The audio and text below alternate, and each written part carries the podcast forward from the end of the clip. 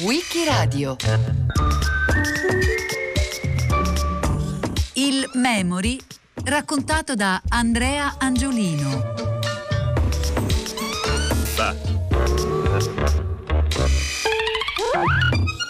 Tra i giochi in scatola per bambini più venduti al mondo c'è il Memory, ormai un classico con cui sono cresciute diverse generazioni. La confezione contiene una serie di tessere in cartone dal dorso tutto uguale.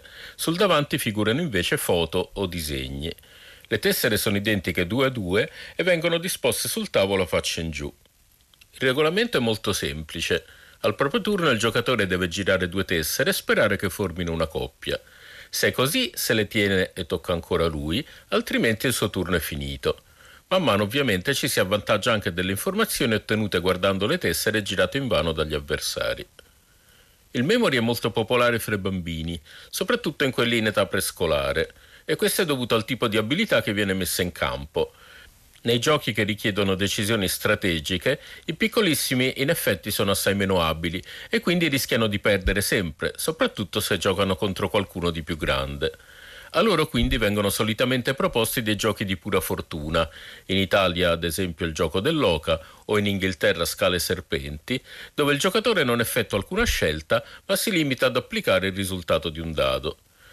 Il memory è un'ottima alternativa, la memoria è una caratteristica che i bambini più piccoli hanno sviluppato in massimo grado e questo gli consente così di trionfare, di avere la soddisfazione di farlo per i propri meriti.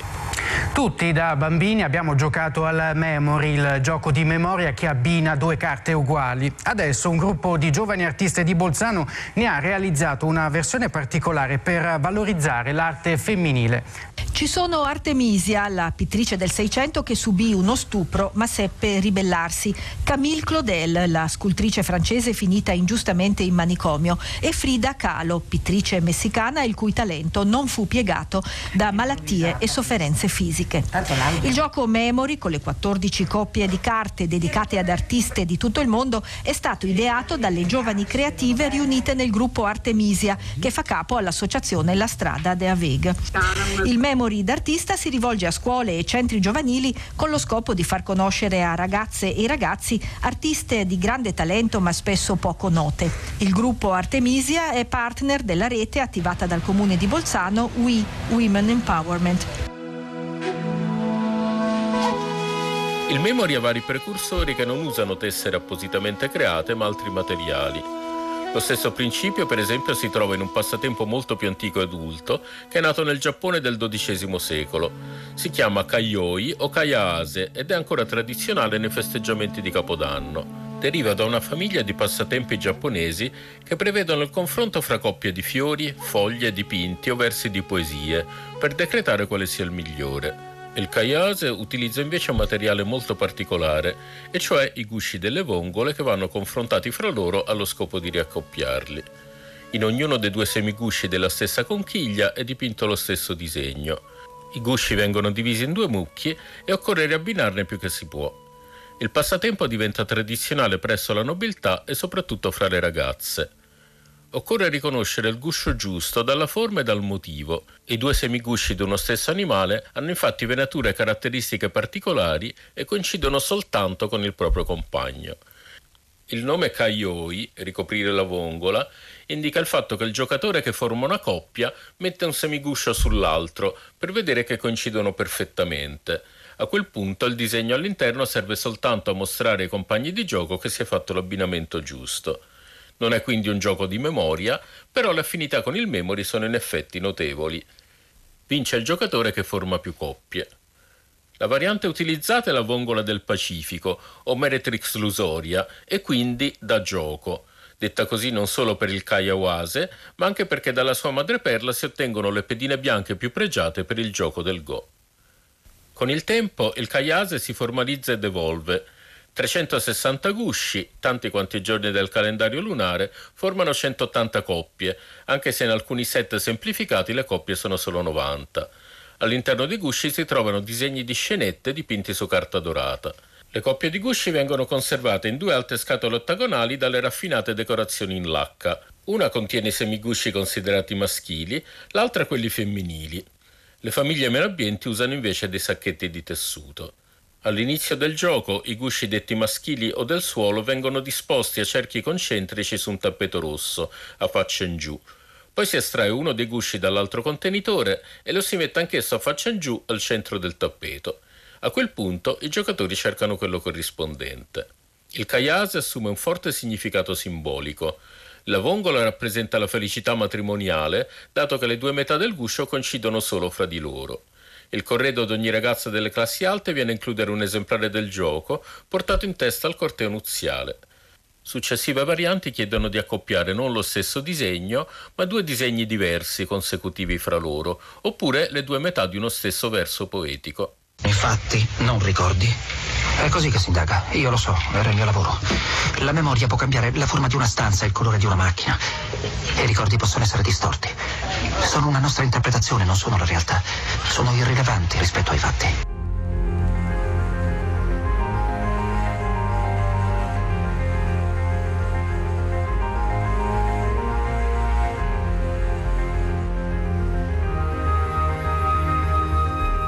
In tempi più recenti, in Occidente si inizia a giocare ad accoppiare comuni carte da gioco, le stesse del Ramino e del 3-7.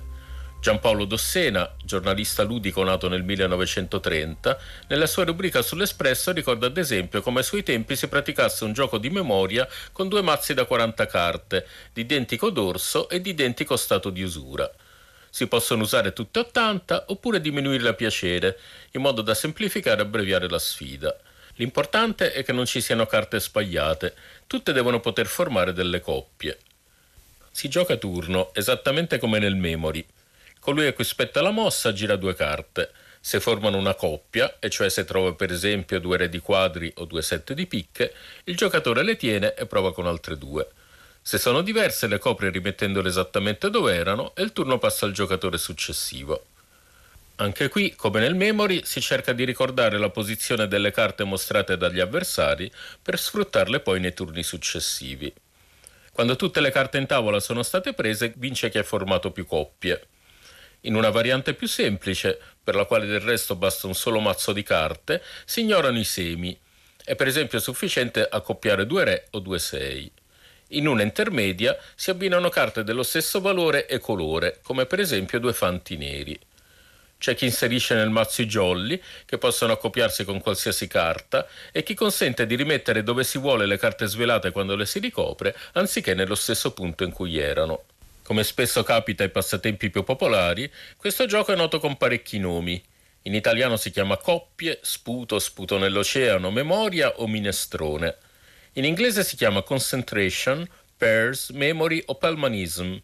Il Pelmanism è anche un metodo che il Pellman Institute di Londra mette a punto alla fine del XIX secolo per sviluppare intelligenza e memoria. Questo gioco viene chiamato così nonostante che il metodo non lo preveda fra i suoi esercizi.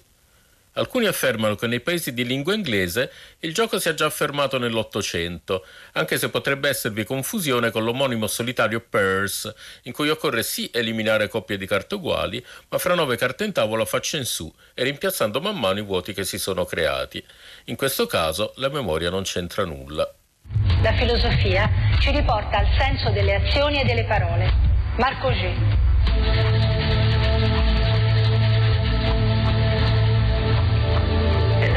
La questione della memoria è senz'altro una questione importante perché si trova al centro della definizione di quello che definiamo luogo. Nel senso pieno del termine, nel senso antropologico oserei dire, col termine luogo si indica uno spazio che contiene tracce di passato, ma non di un passato fine a se stesso, bensì di un passato in cui un certo numero di persone si riconoscono, un passato in cui esse si identificano il passato è dunque una sorta di segno identificativo. La memoria è tuttavia una cosa molto complessa. Vi sono diverse forme di memoria. C'è la memoria collettiva e la memoria individuale. Quando l'individuo colpisce direttamente i segni della memoria collettiva, accade qualcosa di sacro. Potrebbe trattarsi di una commemorazione religiosa, politica o addirittura militare. Un'emozione che nasce all'interno dell'individuo o di alcuni individui a contatto con una memoria più profonda profonda, più collettiva per l'appunto. Ciò nonostante, la memoria individuale funziona indipendentemente. Si può essere commossi alla vista di luoghi legati alla nostra infanzia o ad un tempo ormai remoto. E da questo punto di vista mi sembra che non sia in questione tanto la natura degli spazi quanto la natura dei legami avuti con questi spazi. Nel 1958 negli Stati Uniti Concentration diventa anche un gioco televisivo. I concorrenti devono accoppiare tessere che riportano premi di vario genere e azioni, come prendere o cedere un premio all'avversario. Gli elementi accoppiati si tolgono dal tabellone, svelando man mano un rebus da risolvere. In Italia la trasmissione arriva quattro anni dopo sul secondo canale della televisione si chiama Caccia al numero e la conduce Mike Bongiorno, che ne firma anche il gioco in scatola pubblicato da Editrice Giochi. Bongiorno riutilizza poi il gioco come siparietto durante Rischia Tutto per far giocare il pubblico in sala. Nel 1981 lo ripropone come trasmissione autonoma sulle reti Fininvest, chiamandolo BIS.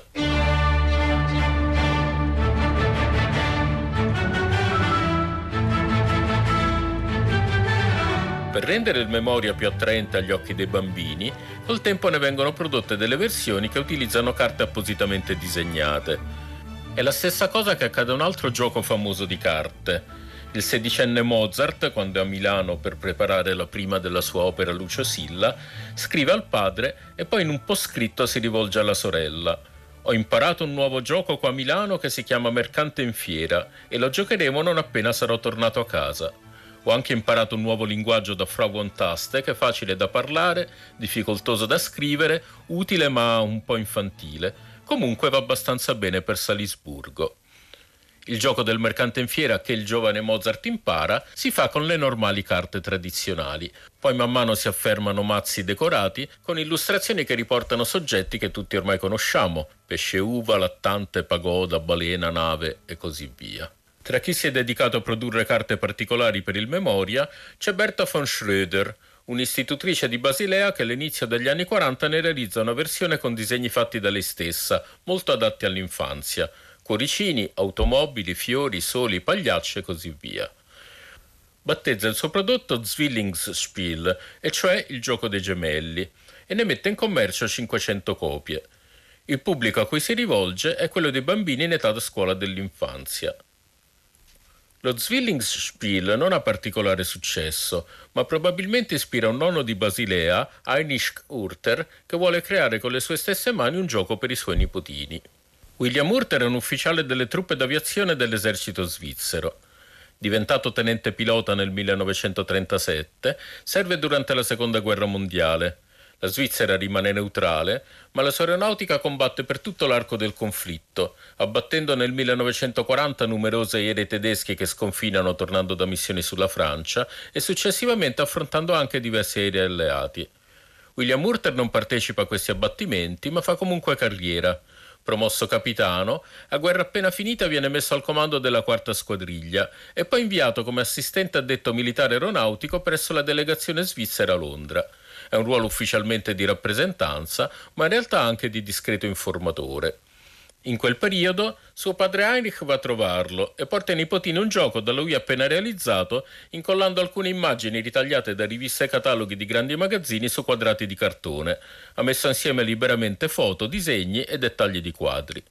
Le regole sono esattamente quelle dello Zwillingsspiel e del tradizionale memoria. I nipoti apprezzano moltissimo il regalo, giocandolo in continuazione. Anche i loro amici chiedono spesso di poter fare una partita a quel vostro gioco di memoria.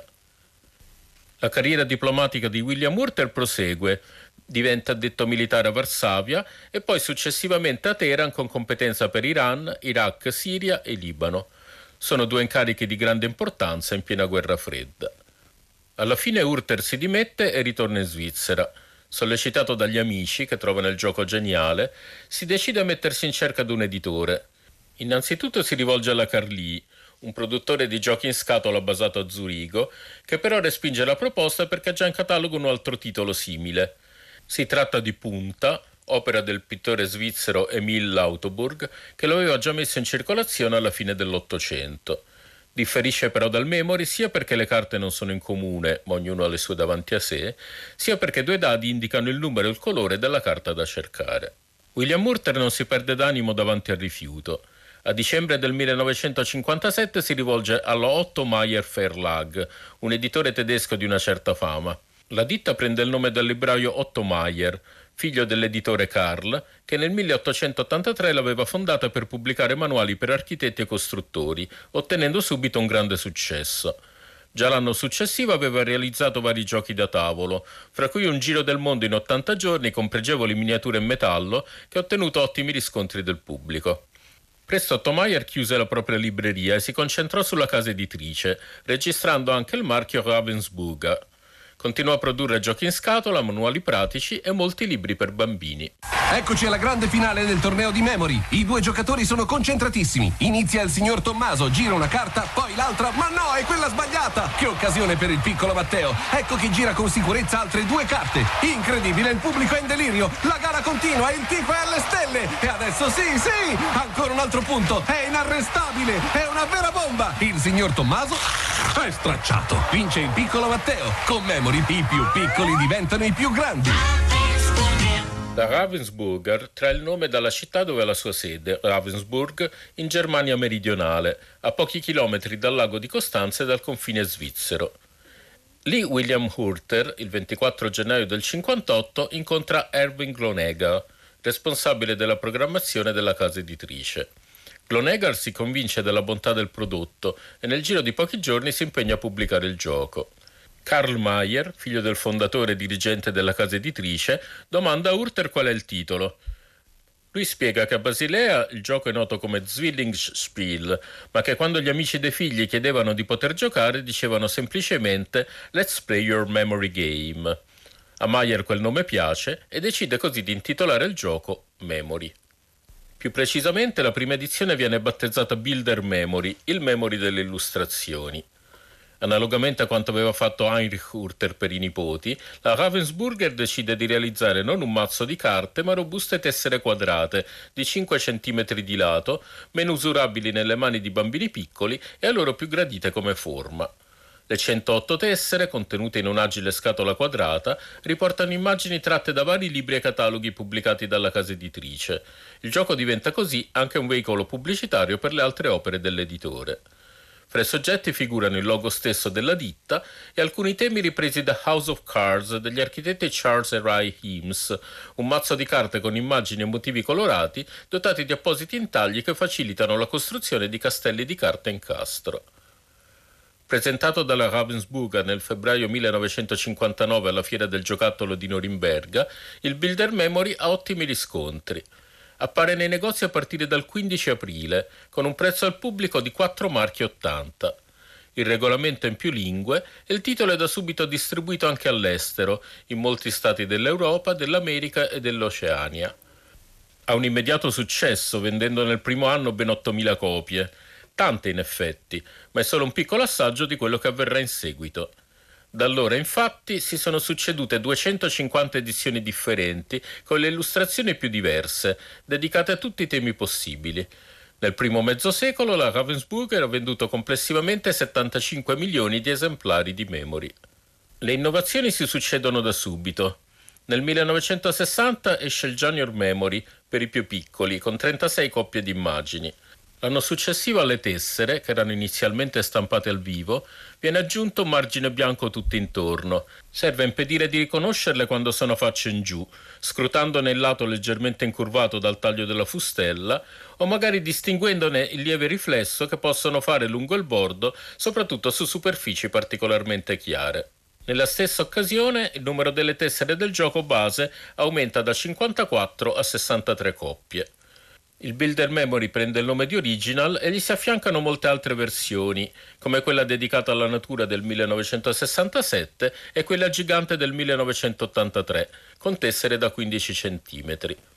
Si scopre anche una certa vocazione didattica del gioco. Il Memory 1 per 1 presenta ad esempio una serie di moltiplicazioni a cui occorre abbinare la tessera che di volta in volta riporta il risultato giusto. Segue poi un memory per stimolare la lettura con tre varianti, illustrazioni con il nome, coppie di tessere per sillabare una parola, coppie che formano parole composte. Nel 1980 iniziano poi ad apparire vari memory con immagini su licenza, a partire da quelle con i personaggi disneyani. Non mancano varianti con regole diverse che prevedono terne di tessere o che lasciano tutte le tessere in gioco fino alla fine. All'enorme successo di questo titolo ha anche contribuito un'attenta politica promozionale. Fin dagli anni Ottanta la Ravensburg ha organizzato tornei di memory che presto hanno dato origine addirittura a campionati internazionali. Hanno fatto sensazione anche alcune partite da record. Ad esempio, il 17 giugno dell'89 quattro studenti di matematica dell'Università di Saarbrücken si sono sfidati su una copia speciale di Memory che la Ravensburger ha appositamente realizzato con 1200 coppie di tessere. La partita è durata quasi 19 ore. Tutto questo ha contribuito a rendere popolare il gioco fra un pubblico più adulto, magari nostalgico della propria infanzia. Chi di voi non conosce il Memory, il famoso gioco di Ravensburger che tutti conoscono e che tutti hanno giocato? Noi ne parliamo perché quest'anno il Memory festeggia un anniversario importante, ovvero compie 50 anni e per celebrare questo compleanno è stato addirittura realizzato un torneo scolastico nazionale di Memory che ha coinvolto istituti di tutta Italia. I vincitori però sono stati gli studenti dell'Istituto Sacra Famiglia di Comonte di Seriate in provincia di Bergamo. Noi ascoltiamo la testimonianza del terzo classificato classificato che è un bambino e poi la vincitrice in assoluto, la vincitrice di Memory che è una bambina. Ascoltiamoli.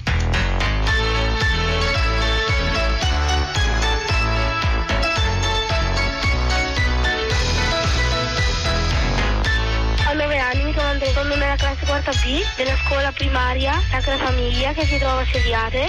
Il memory consiste nell'indovinare due copie, se sono giuste le prendo, mentre se sono sbagliate le metto a posto uno prima. Il memory gioco con le persone che hanno molta memoria. Infatti io a casa ho un memory con cui gioco con la mia famiglia e vinco molto spesso. E anche quella ragazza che è arrivata prima è molto forte poi. Allora mi chiamo Beatrice, ho nove anni, sono della quarta C scuola primaria Sacra Famiglia che si trova a Comonte.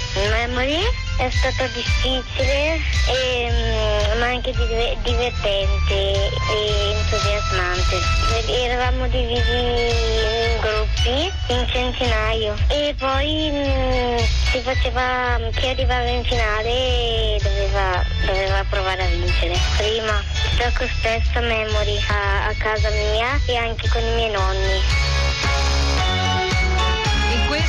i due vincitori in assoluto del Memory. Io vi ricordo che da pochi mesi il Memory può essere giocato anche online all'indirizzo www.ravensburger.com slash playmemory dove i ragazzi potranno divertirsi in avvincenti partite però con tre livelli di abilità per allenare la memoria in ogni momento e per mettere alla prova se stessi o sfidando addirittura gli amici e i genitori.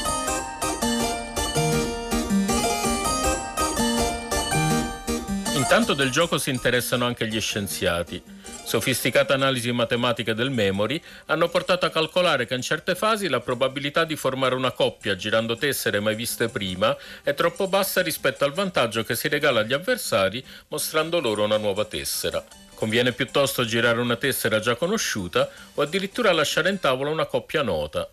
I normali giocatori ovviamente non si fanno problemi di questo genere, ma i regolamenti da torneo sono stati adattati di conseguenza per evitare che le partite ristagnino.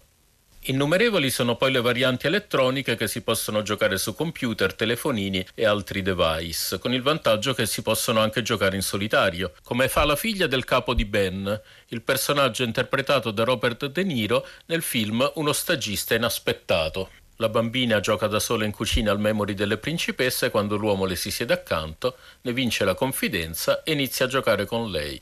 Oltre che nei computer, anche sugli scaffali dei negozi si affollano le versioni alternative. Benché la Ravensburger abbia registrato il marchio Memory già negli anni 70 e intentato un centinaio di cause concorrenti che ne hanno fatto uso, non mancano prodotti dal funzionamento assolutamente analogo, stampati sotto nome diverso da molti altri editori. E non solo per i bambini.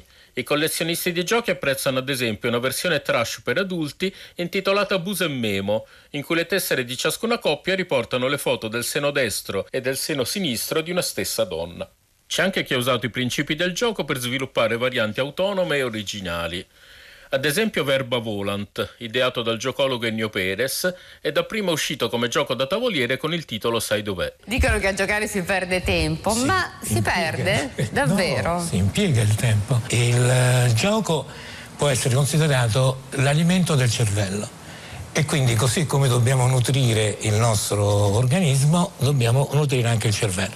Il gioco ci permette eh, in vari modi di attivare tutte le nostre funzioni cerebrali. Lei ha portato, sì. eh, li, abbiamo, li, abbiamo, anticipato e adesso li facciamo vedere, due giochi che eh, lei ha inventato, due giochi che eh, servono proprio per eh, no? Insomma, sì, sono... tenere ben viva la memoria. Allora, sono due giochi minimali, non hanno niente a che vedere con i giochi di ruolo che sono piuttosto complessi. Questi sono giochi dove le regole sono semplicissime, banalissime e sono stati eh, adottati da un'associazione che si chiama Giovani nel Tempo che ha come scopo ehm, la mh, diffusione di strumenti per allontanare il pericolo di insorgere di malattie degenerative del cervello.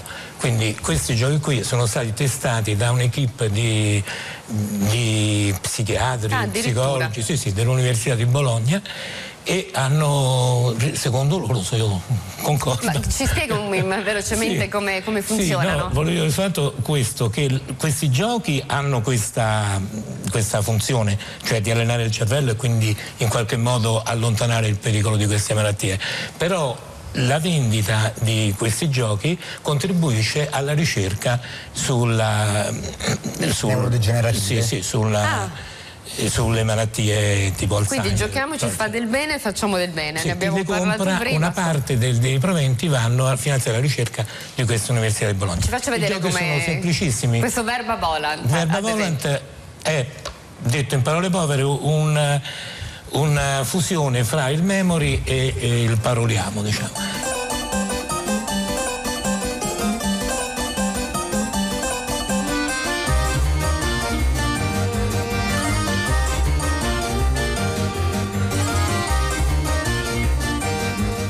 Verba volant ogni tessera riporta una lettera.